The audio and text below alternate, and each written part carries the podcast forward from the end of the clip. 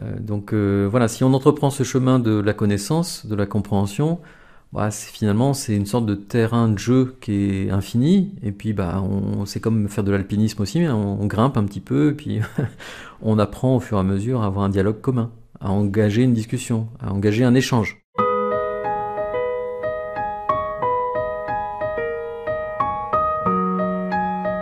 Atypique, et alors? Un podcast pour entendre la vie avec un enfant autiste. Dans cette série audio, Brice Andlower part à la rencontre de parents pour raconter leur quotidien avec l'autisme.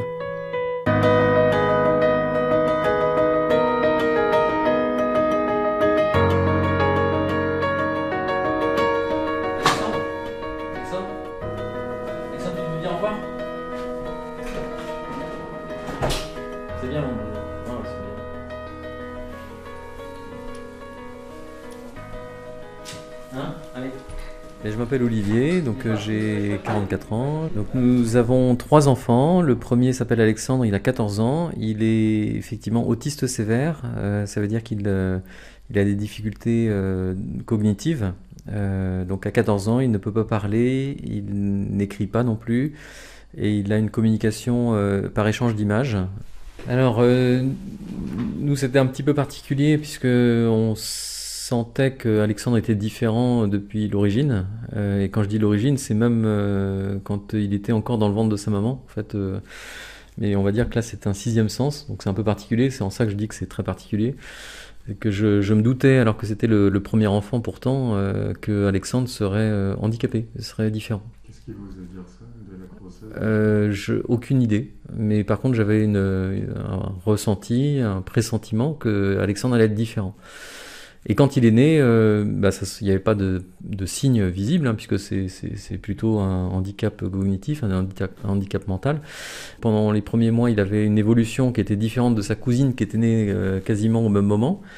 Et euh, on a eu comme ça un suivi euh, dans un centre euh, pour diagnostiquer euh, qu'il y avait un retard euh, de développement. Et effectivement, ils ont confirmé ce retard à ces neuf mois.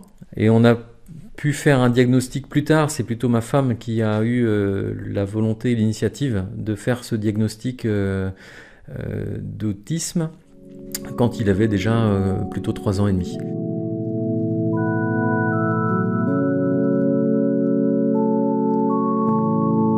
J'ai considéré que ça faisait partie de la vie, qu'on pouvait accepter euh, cette différence, que voilà, c'était comme ça, et qu'il fallait faire avec, comme un peu tout ce qui peut arriver. Euh, donc je ne l'ai pas ressenti comme une douleur, à aucun moment, je pense.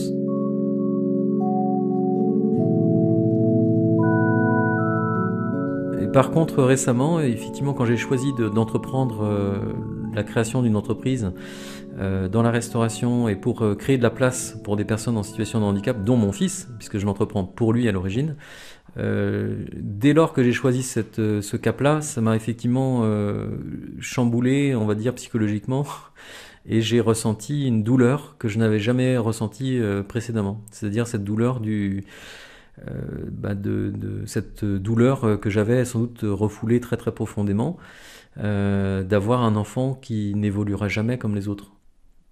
Euh, j'ai l'impression que c'est, c'est une grosse tristesse qui s'est exprimée là, qui s'est exprimée pendant ces derniers mois, une tristesse euh, euh, de tout ce qu'il ne pourrait pas faire.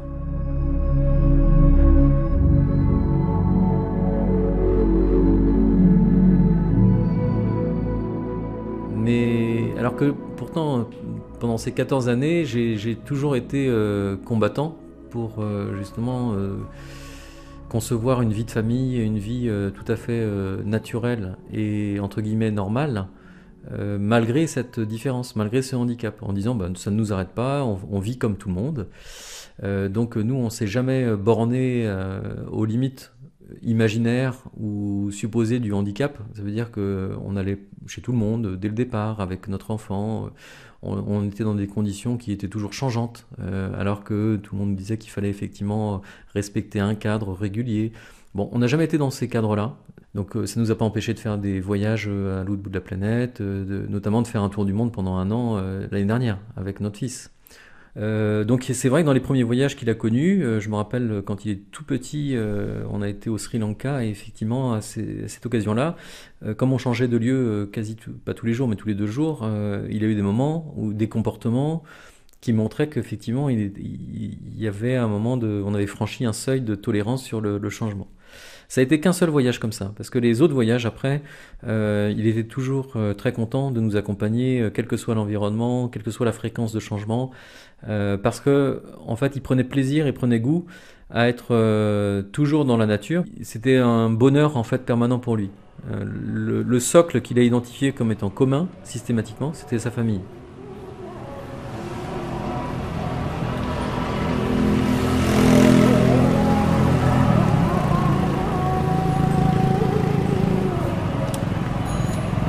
Quel que soit le regard des autres, euh, ça, franchement, ça ne, ça ne m'atteint pas, je pense. Dans le sens, tel, les gens vont, vont je, je peux vous dire, ils vont avoir peur certainement de mon fils. Euh, donc on voit bien que les cousines, dans, dans certains cas, euh, au début en tout cas, quand elles étaient petites, hein, avaient peut-être une appréhension de jouer avec Alexandre ou d'essayer de le contacter euh, parce qu'il ne parle pas. Donc ça, c'est compréhensible. Mais, mais euh, en quelque sorte, euh, voilà, c'est, j'ai que de la compréhension sur euh, ce, ce genre d'attitude ou ce genre de regard. Euh, c'est, on va dire c'est, c'est, c'est ce que tout le monde vit avec euh, l'inconnu, finalement. Et donc, euh, on a tout vu là dans, dans ce genre de, de réaction euh, des proches ou des amis. Prise de conscience et acceptation, et après, euh, euh, vouloir être compréhensif, c'est une chose. Vouloir aider, c'en est encore une autre. Euh, et ensuite l'accueillir pour l'accompagner, c'en est encore une autre. Donc euh, là on peut dire qu'il y a différents paliers de euh, proximité avec le handicap. Moi j'ai un énorme amour pour mon enfant, euh, quel que soit le regard des autres, ça, ça n'a aucun, aucune influence, ça c'est sûr.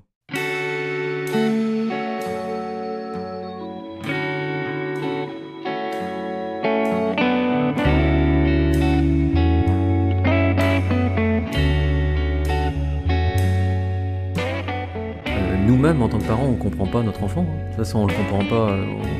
Il est tellement différent de nous qu'on ne peut que l'entourer de bienveillance et d'amour et de l'accompagner le plus possible et de le motiver le plus possible.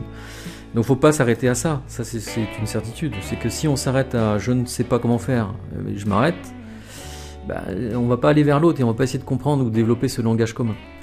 Euh, donc moi j'ai plutôt le, l'envie de faire l'autre chemin, c'est-à-dire d'essayer de dire « on va essayer de comprendre le plus qu'on pourra ». De toute façon, dans la vie, on se rend compte au bout d'un certain temps qu'il y a tellement de choses qu'on ne comprend pas qu'il faut toujours rester humble et puis il faut toujours essayer d'apprendre.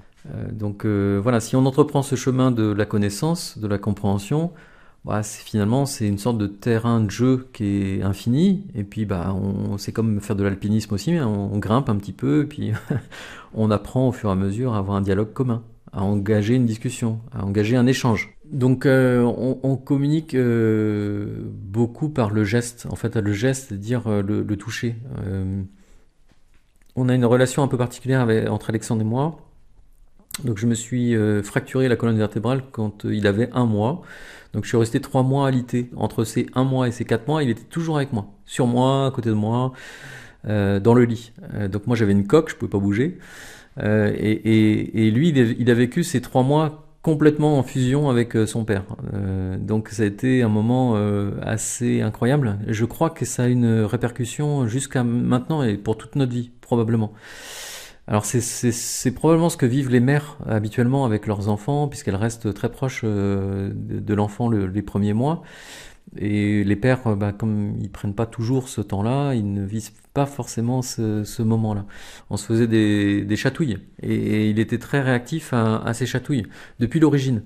Et il explosait de rire depuis qu'il a, euh, depuis qu'il est tout petit. Et pour moi, c'était des explosions de bonheur. Donc quand il rigolait comme ça, c'était euh, c'était euh, un amour multiplié par mille qui, qui s'ouvrait. Parce que Alexandre, il ne regarde pas dans les yeux. Donc je sais pas si vous vous rendez compte. Vous avez un enfant qui vient de naître qu'à quelques mois, qui vous regarde jamais dans les yeux. Et alors, euh, par contre, à ces moments où, où on le chatouille et il rigole comme ça, il explose de joie. C'est une sorte de communion ou de d'échange qui passe instantanément. Alors là, vous avez euh, la merveille du monde qui apparaît, quoi. C'est, c'est une force euh, qu'on, qu'on ne ressent pas euh, dans un cadre non plus habituel, je pense.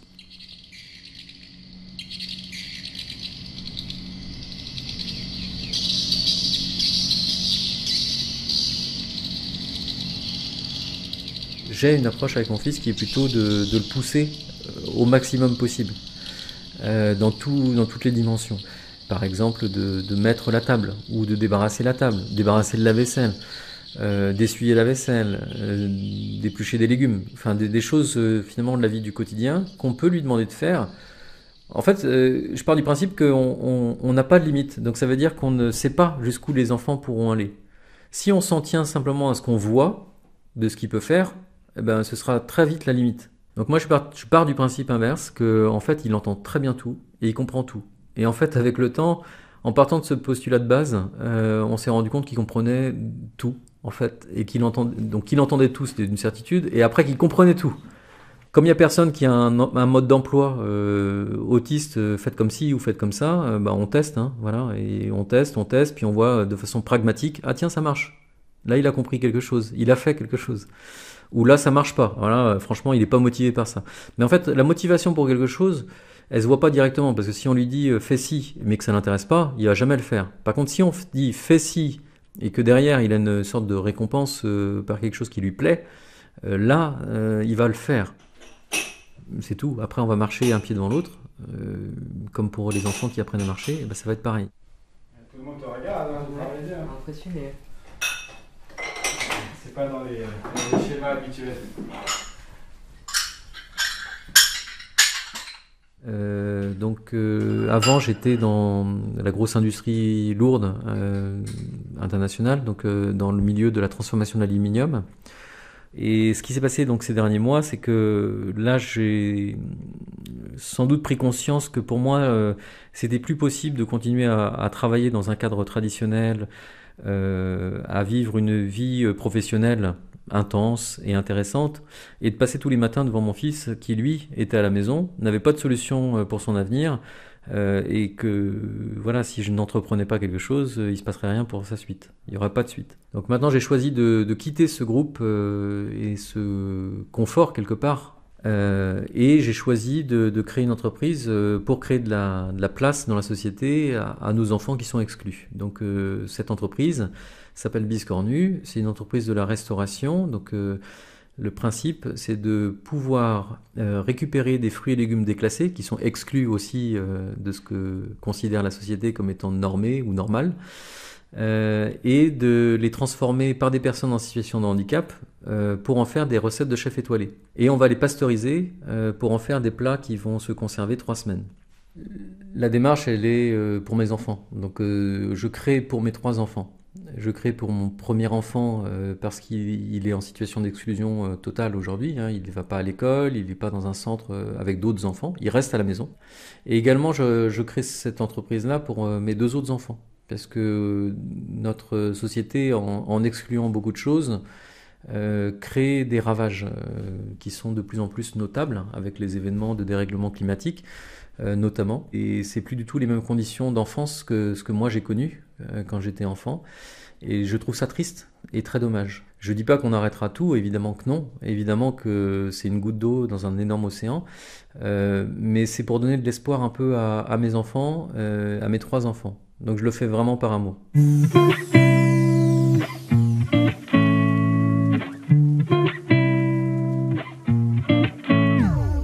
Nous allons bâtir une cuisine avec plus de soixante-dix pour cent de personnes en situation de handicap, d'accord, euh, et nous allons en faire euh, une cuisine d'excellence, d'exception.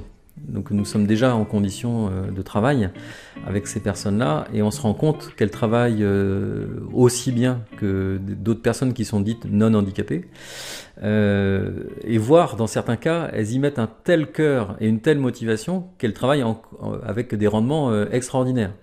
Euh, donc euh, je, je pense qu'il faut euh, au contraire laisser la, la, la chance et l'opportunité d'essayer, et puis bah, une fois qu'on a passé le cap de la connaissance, de la compréhension et de faire la vérification euh, chez soi que ça pouvait fonctionner, et bien de se dire ah bah, peut-être que c'est pas si compliqué, et non seulement ça se fait euh, mais ça se fait facilement.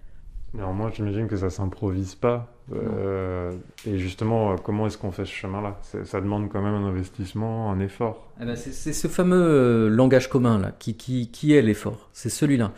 Euh, donc, par exemple, dans le métier de la restauration, vous pourriez avoir euh, le coup de feu pour le repas du midi ou le repas du soir, et donc avoir besoin d'un commis qui vienne vous aider précisément pour préparer tous ces repas. Donc deux heures par jour, le, le, par exemple deux heures le midi ou deux heures le soir. Donc même à temps partiel, vous pouvez embaucher quelqu'un qui est en situation de handicap et sur ces deux heures-là, lui proposer de faire toute la préparation des salades, la préparation des, des, des légumes. Et là, vous avez déjà gagné beaucoup de temps. Donc c'est, c'est une solution qui permet au contraire d'être flexible, d'être souple et d'embaucher des personnes en situation de handicap, et vous allez voir que vous n'allez pas être déçus. Ce qui bloque, c'est le, ce langage et le partage. Donc le langage, il n'est pas encore communiqué, hein, donc il n'est pas suffisamment préparé, détaillé dans les différents métiers. Le langage commun hein, visuel, donc les protocoles de travail visuels. Euh, dans le milieu économique traditionnel, euh, chacun va développer sa petite méthode de son côté et se la garder pour soi. Euh, là, c'est précisément le chemin inverse qu'on fait. On dit toutes les bonnes pratiques, si on veut porter une, une vision d'une société plus inclusive, on va la porter au plus grand nombre. Donc, on va diffuser les bonnes pratiques, les meilleures pratiques, qu'on va en plus, nous, euh, explorer euh, avec l'entreprise euh, Adaptée Biscornu et avec l'association L'Envol. On passe unité de production et là on va monter dans la ligne de recherche et développement. Non, c'est bon, merci, merci, vous êtes.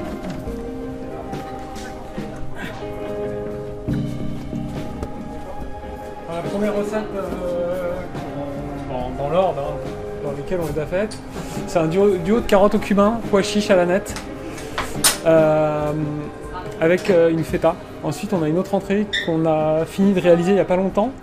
Un duo mou- euh, mousseline de céleri et euh, purée de pois cassés. Ensuite, on a fait un potage parmentier. Euh, donc c'est, une, c'est un velouté euh, de poireaux et pommes de terre, euh, très classique, avec euh, de la saucisse fumée, une pointe de crème euh, épaisse à l'intérieur.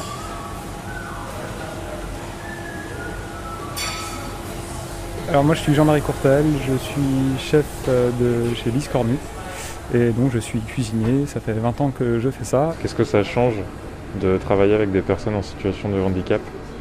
Ça nous amène à être beaucoup plus réfléchis, beaucoup plus zen on va dire. Euh, on ne peut pas être dans une cuisine où euh, dans une cuisine il y, y, y a ce rush, euh, où il y a cette pression, là on ne met pas de pression, là on essaie de, pareil, d'adapter nos recettes. À faire en sorte qu'elle soit facile pour eux à appliquer. Donc euh, dès qu'on fait une fiche technique, on va essayer de, de, simplifier, de simplifier les choses euh, pour pas qu'ils se sentent euh, frustrés. Et euh, l'idée, c'est vraiment, de, c'est vraiment de les accompagner. Vous retrouvez la, la même efficacité dans le travail, la même dynamique, euh, comment, ça, comment ça, ça se passe aussi? Bah exactement, bah en fait ils, ont, ils sont déjà très heureux de trouver un travail, parce que c'est pas facile pour eux de trouver un travail. Donc ils sont très heureux, très motivés. Euh, et en fait vous avez des personnes qui arrivent le matin et euh, qui arrivent déjà une demi-heure avant euh, et, et qui sont heureux de venir travailler, et ça c'est, ça c'est un réel plaisir en fait. Ah mais ça se passe très bien, ça se passe très bien parce qu'ils ont la motivation, ils ont l'envie.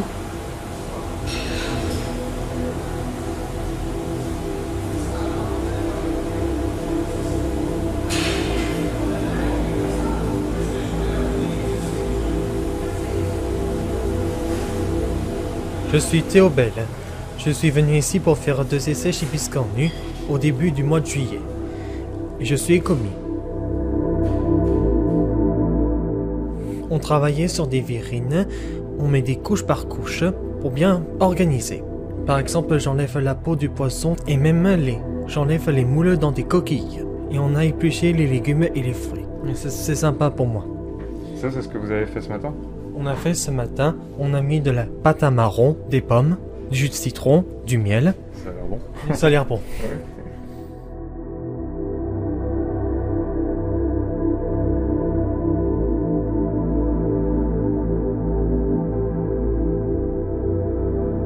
On ne va pas viser des niveaux de, de C A P ou de B E P, des niveaux de formation qui existent. Nous, on va, ni, on va viser des niveaux de compétences ou d'acquisition d'opérations simples qui vont par contre être recherchés par des restaurateurs, des traiteurs, des personnes de, qui, qui, qui vont avoir besoin de ces compétences-là.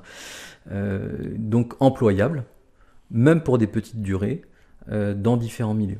Euh, mon fils, il, il y a beaucoup de choses probablement qu'il ne sera jamais capable de faire. Et pour autant, on va essayer de l'emmener le plus loin possible. Puis que ce soit un enfant euh, en situation de handicap ou un enfant euh, classique, ce sera pareil. De dire euh, non, on peut toujours entreprendre pour aller plus loin, ensemble. Euh, de le faire de façon bienveillante. Donc c'est de ne pas attendre non plus euh, un niveau à atteindre. Euh, je crois que le niveau d'exigence, c'est ça aussi qui peut être un frein, c'est-à-dire d'avoir pour soi-même une image de ce qu'on devrait atteindre et ne pas y arriver. Et là, c'est se mettre déjà en condition d'échec.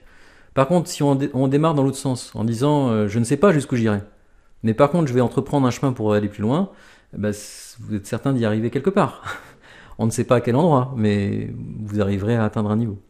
Oui, ça c'est une question de regard sur euh, ce qui nous entoure. Euh, moi j'ai toujours eu un regard euh, qui appréciait particulièrement la différence. En fait je trouvais plus d'intérêt à ce qui était différent qu'à ce qui était euh, standard ou normal. En fait je comprenais même pas qu'on puisse s'intéresser au normal entre guillemets. Donc c'est ce regard sur la différence, je pense, qui m'a permis euh, de considérer euh, toute, toute chose qui m'entourait comme une opportunité d'apprentissage et même de possibilités de développement. Donc c'est une déconstruction probable, probablement, hein, par rapport à ce qu'on nous enseigne à l'école ou en formation, de dire euh, voilà comment les choses fonctionnent. Moi j'ai pas cette vision des choses, c'est plutôt euh, voilà ce qui nous entoure et qu'est-ce qu'on peut en faire, qu'est-ce qu'on peut faire avec tout ce qui nous entoure. C'est sans fin en réalité. Mon fils c'est un diamant brut. Euh, ça veut dire qu'il recèle euh, tous les éclats, toute la lumière en lui, Euh, sans qu'il soit poli, sans qu'il soit euh, taillé. Euh, donc c'est, c'est une merveille, en fait, mon fils. Il a toute cette beauté euh, à l'intérieur et qu'il faut savoir percevoir. Donc il faut savoir regarder différemment les choses. Euh, dans mon cas, j'ai pas besoin de l'avoir euh, poli ou travaillé. C'est-à-dire que je, j'ai directement cette relation intime avec mon enfant euh, qui fait que je vais avoir ce lien d'amour euh, qui va se créer dès que je vais le regarder. Euh, mais je, je perçois en lui toute cette beauté. C'est-à-dire que, vous savez, il y a, il y a une lumière à l'innocence. Je ne sais pas si je peux clairement exprimer cette notion-là, mais euh, quand il n'y a jamais aucun second degré, jamais de, euh, d'intérêt, je trouve que c'est d'une pureté euh, incroyable. Voilà. J'aimerais bien que les gens le voient comme ça. J'aimerais bien que les gens considèrent un peu euh, toute personne différente avec euh, ce même rayonnement.